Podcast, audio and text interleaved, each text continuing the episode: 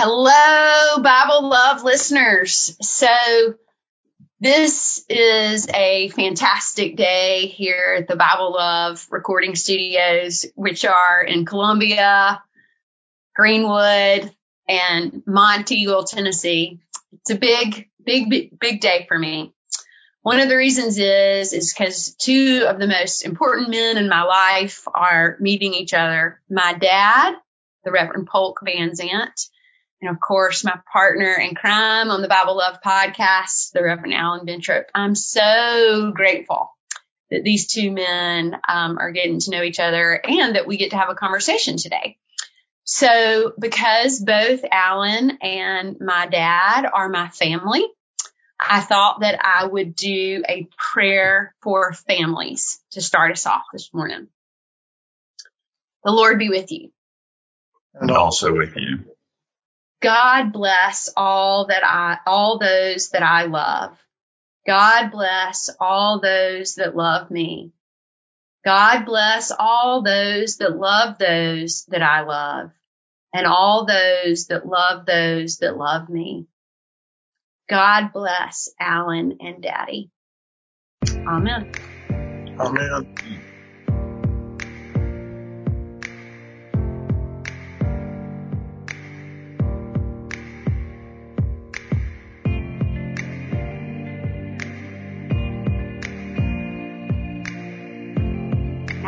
Are we doing today? Um, we're going to figure out what we're doing. So we last week wrapped up Leviticus. Um, that was a journey. Um, we had some awkward conversations. We had some kind of profound moving conversations and I'm a little exhausted.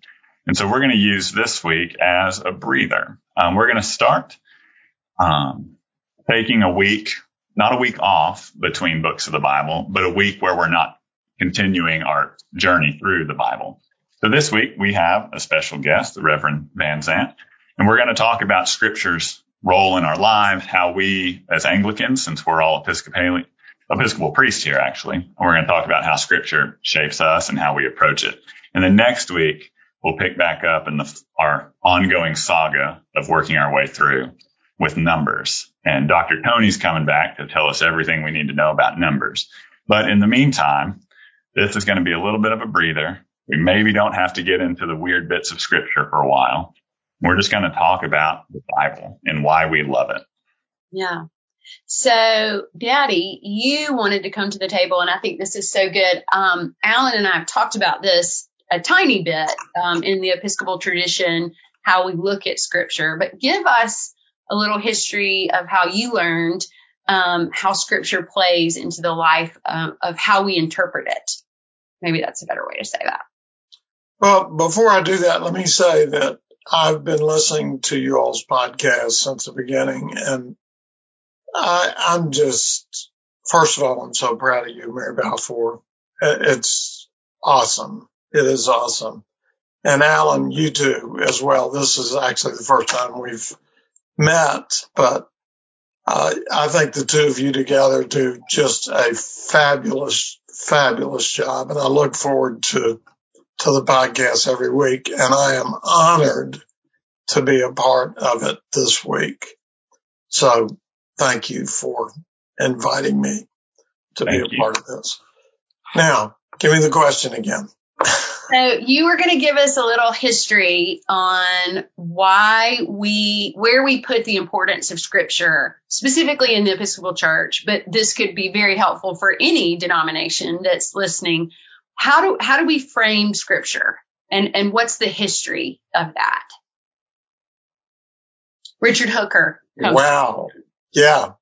So in the in the anglican church uh, it all sort of hinges on uh, maybe not hinges is not the right word but richard hooker is known as uh, by the way who was a 16th century english uh, theologian uh, who is widely acknowledged as the person who came up with the, the term via media, the via media part of the of what we all know in the Anglican uh, Anglican Church. We all know that term. Uh, Richard Hooker was writing against extremism in the church, particularly Puritans, Puritanism, which was gaining a foothold in the Anglican church in the 16th century. So he was writing against that. Um, and what he wrote was the laws of ecclesiastical polity. And I think it's seven books. It's a huge, uh, you don't want to try to read it unless, unless your, there is a your summer reading list, Daddy. Uh, somebody wrote it in modern English. That's a little bit easier to read. I, I actually read it in in the original old English, which was boring. But uh, you know what what he came up with was what we all have heard about the three-legged stool. Now, the which is scripture, reason, and tradition. The problem with that is that most people have been taught, or at least that gives the image of balance between scripture, reason, and tradition. When in reality, that's not what Richard Hooker said at all. He said that scripture was preeminent over tradition and reason.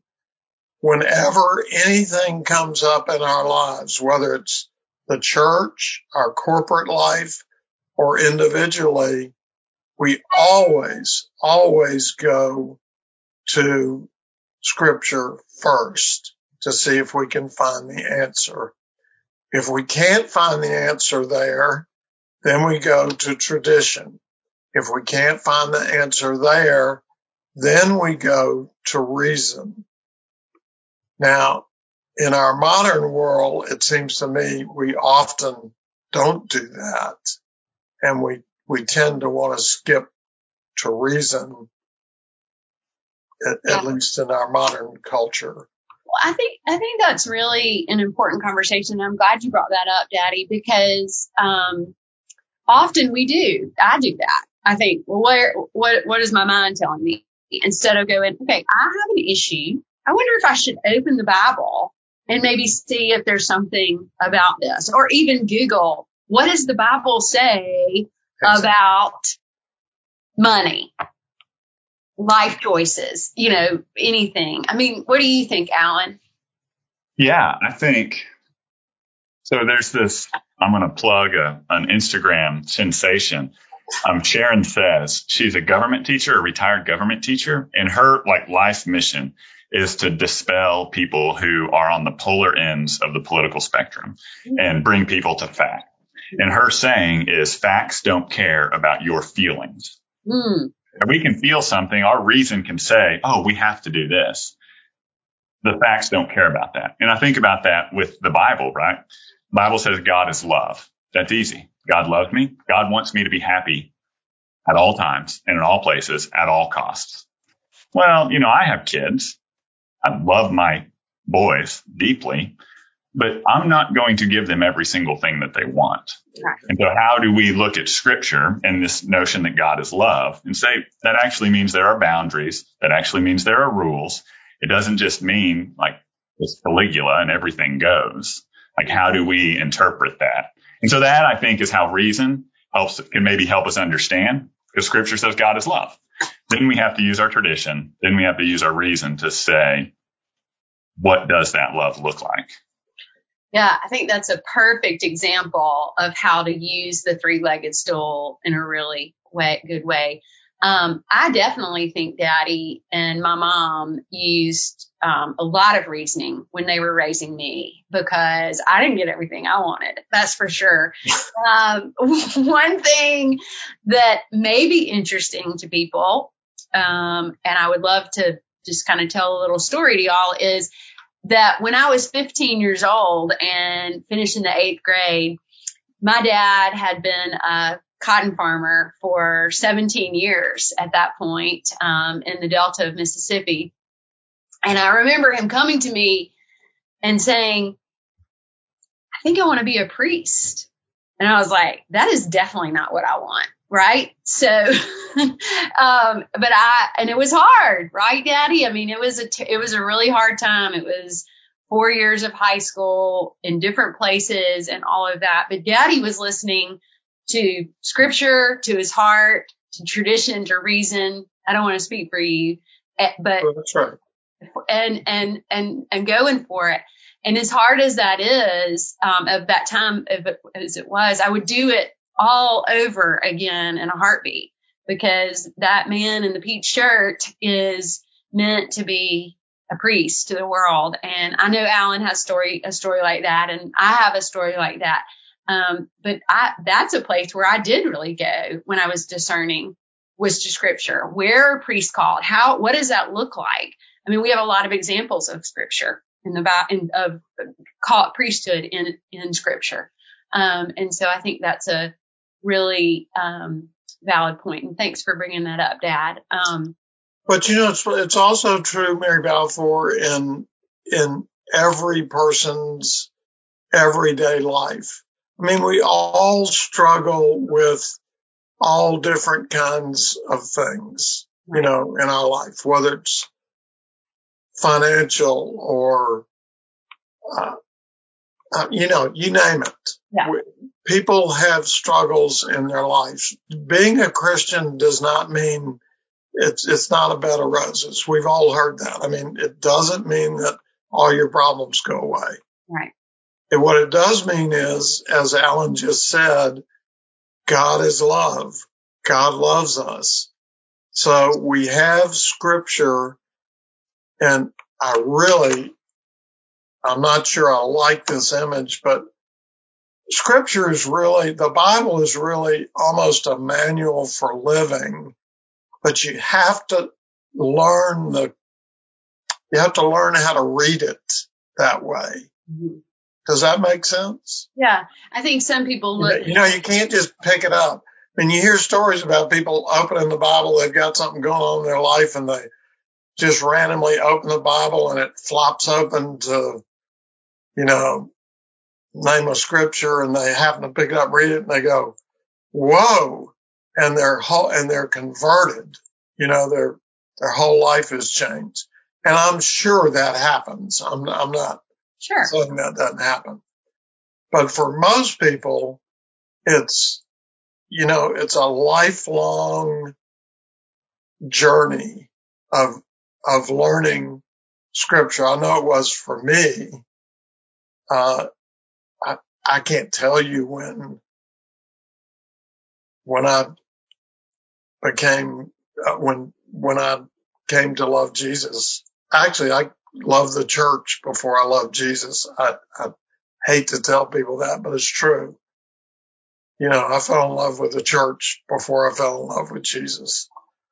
Um, so I don't think that's that's as weird as it. I mean, I think there a lot of priests have probably struggled with that, or Christians in general. You Yeah. know, love for the church. that's, that's kind of getting off the subject though.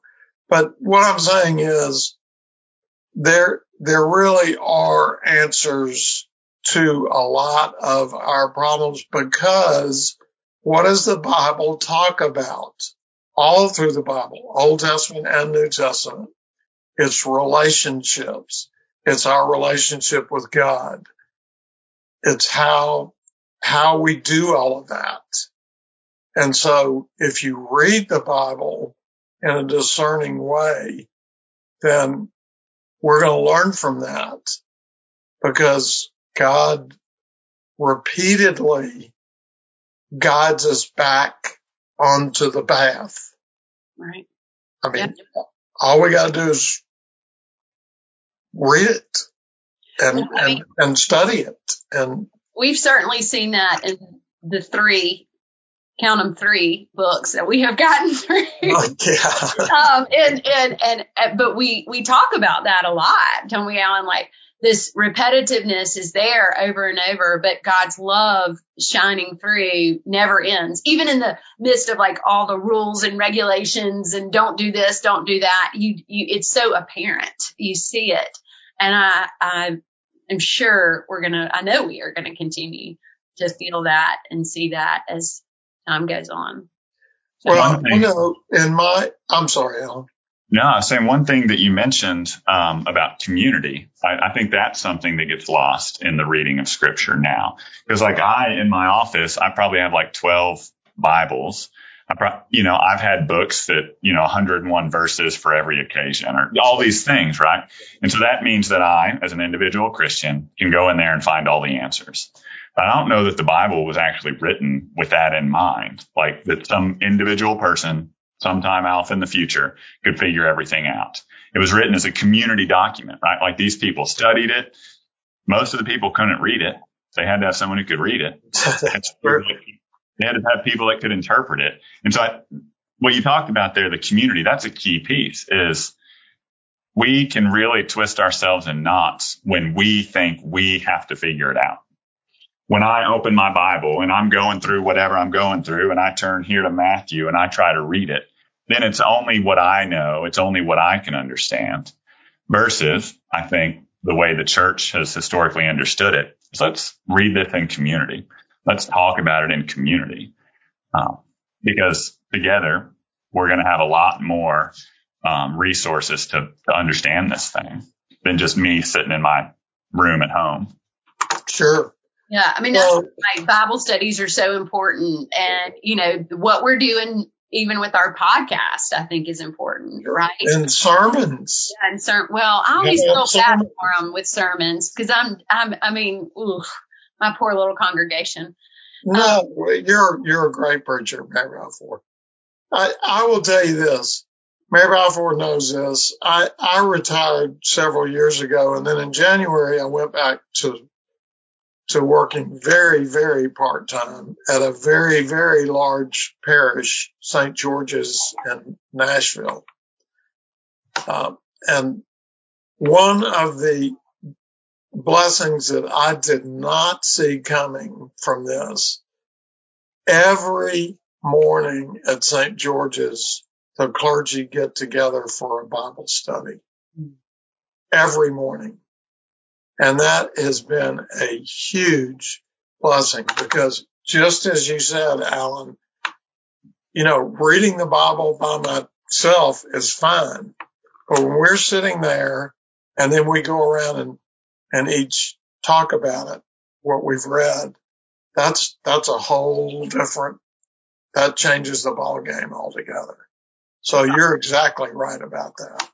And y'all probably both had the experience of, you know, like I'm paid to be the person that teaches the Bible to others. And I've sat in rooms, like I remember the church I served in Houston, my favorite thing all week was the Wednesday morning Bible study these people are all my parents' age or older, and they come in and they've got this baby priest that supposedly has it all figured out. I learned so much more from them and their experiences and the way that they see scripture that it, I needed them to teach me so that I could have that scripture ready to preach on Sunday. Right. I think that's so true. Um, something I've been doing the past couple of weeks is, um, after I finish my service on Sunday, I've been going and listening to wherever Alan is preaching, um, which has been such a gift for me because I had just preached on that text, but I'm getting, I'm, I'm trying to feed them. Alan's feeding me, um, with the words that he's, he's given. And maybe, you know, he can do, I can do that for him sometimes, but I think sometimes clergy don't get that chance, you know? And so that's been a huge gift. The stress of my morning and, and a great day of worshiping the Lord is done. And then I get 20 minutes, 30 minutes. Well, you're kind of a longer preacher than I am, Alan, but you know, a few minutes of, uh, of, of just the word. And I think that's so important. And then something dad and I do is every day I send him the forward movement electronically. And I know every morning daddy and I are reading the exact same words. Right. And it might not be at the same time. It might not, but I know that he and I are, are reading those same words. And in my head, um, in a lot of sadness or grief or whatever day it is, or joy or happiness, it's so comforting to know that my dad and I are reading that same verse together and whatever the writer's response is. So, so, so let's expand that out a little bit. Think about uh, in the daily lectionary or in the Sunday lectionary, at least in the Anglican communion, everybody, every Anglican in the world is, is hearing Yeah. the, the exact same scripture. Yeah. So, Pretty cool. I mean, it's, it is cool. I, I want to, um, feed off of something that Alan said that's not about scripture, but it is a great story. Uh, you were talking about learning from your, as a baby priest. I was just out of seminary. I mean, started my new, I, I was the deacon in charge. Been there less than a week. One of my parishioners came to me and said, my mother's dying. She's at home. Would you mind coming by? She was a Southern Baptist. I went by, visited with her for a little while and she, I said, I'd like to pray with you. And she said, that'd be great. So I said a prayer extemporaneously, not something, you know, we're really trained to do, but I did it. And I said, oh, I'm in. And I thought that was going to be the end of it. And she grabbed my hand and she said, Oh no, young man, now it's my turn. And then she started praying. And I mean, it was, it was almost embarrassing. And I learned so much from that one experience of her depth of relationship with the Lord and her uh, ability to, to, you know, reach down into that pool of, of lifelong love. It, it, was just, it was, I left there crying. I, will just be honest. Yeah. I don't know why you can't be affected by something like that. Oh yeah, it was amazing.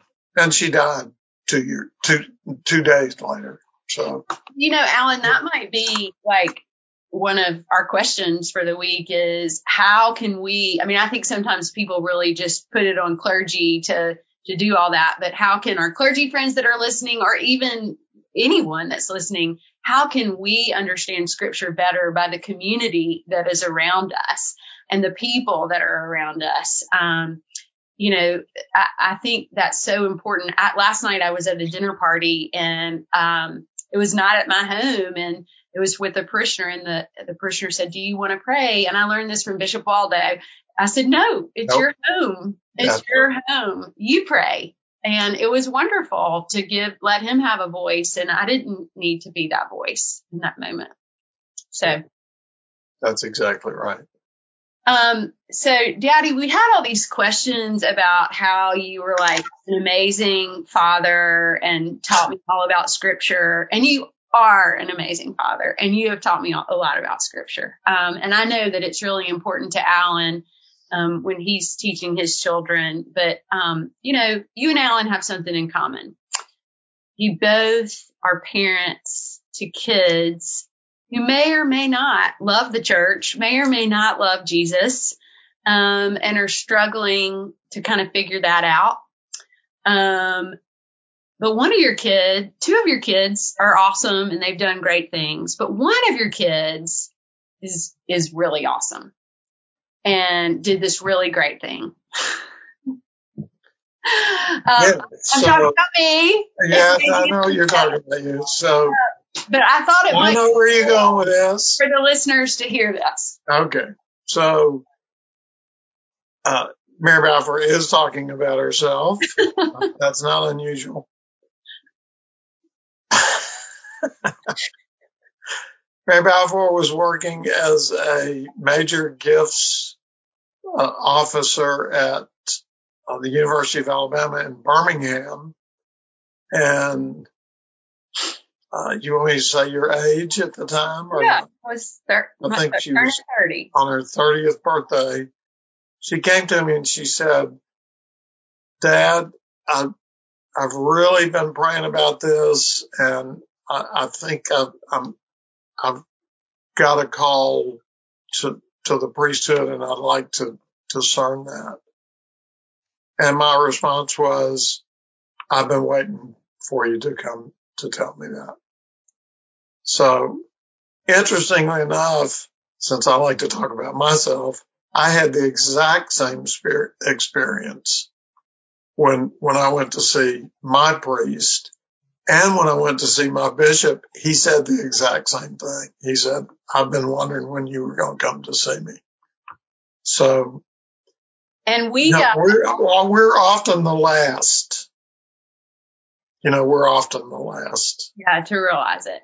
So, um, I can't wait. Maybe one day Walker and Ford will come to you and say, Dad, and you'll get to have that chance. But, you know, even if they don't, be great humans.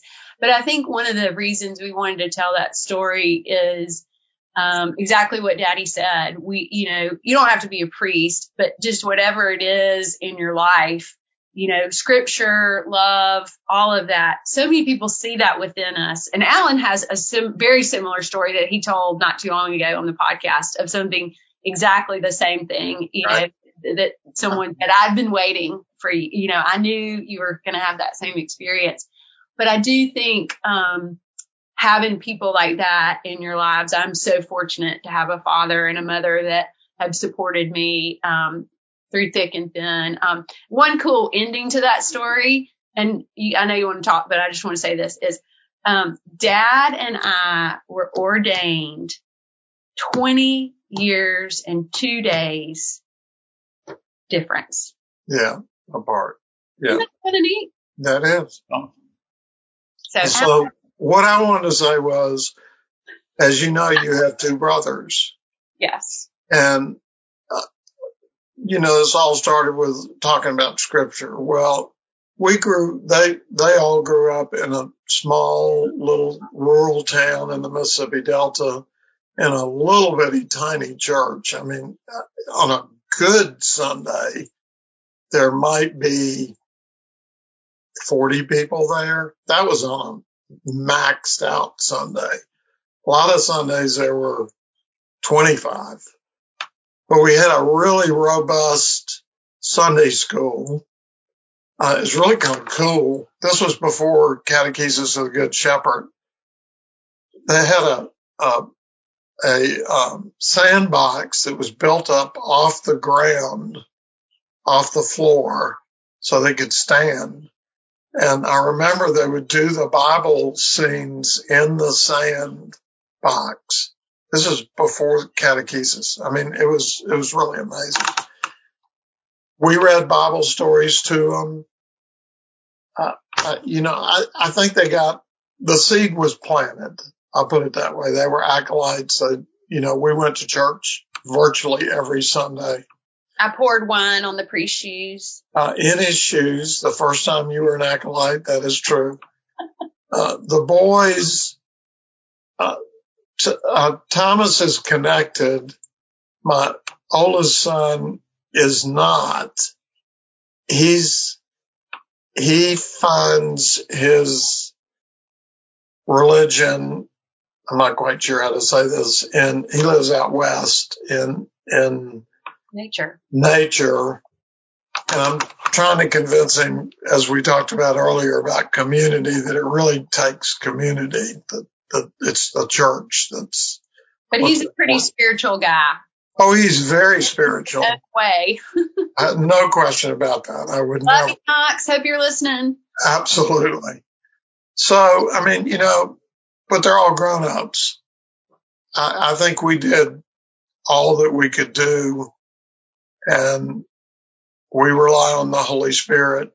This being the week after Pentecost, uh, we we've been talking a lot about that at St. George's. That you know the Holy Spirit seems to be the third person of the Trinity that we talk the least about in the church, which is a whole different conversation. If y'all want to have that sometime, we can have that. But um, anyway, you know, Mary Balfour became a priest and I'm so proud of her for that, but I'm proud of them too. And they're, you know, I, I know where they're going to end up. So we're all good. We're all going to be in heaven together. That's, that's the most important thing. Yeah, they're awesome guys. Alan, this is what happens when you get the Van Zandts together. in this family. We Yeah, just, right. right? So, Alan, welcome to our family. Yeah. Glad you're part of it now. Very Um, nice to meet you. uh, and so glad, Daddy, means the world to me that you. I've been trying to get you to do this from the very beginning, and it only took me like five months. Um, Well, you know how I feel about cameras. Yes, I do. So we're going to wrap it up. But I think Dad said the best thing at the very end, right? We all know we're going to be with Jesus in heaven at the end, and, and that's what matters. Um, be with us next week. We will be bringing a guest back. We've never done that before. A guest two times on the show. We're looking forward to that. Dr. Tony Hopkins. But as always, know that we love you, but most importantly, God does.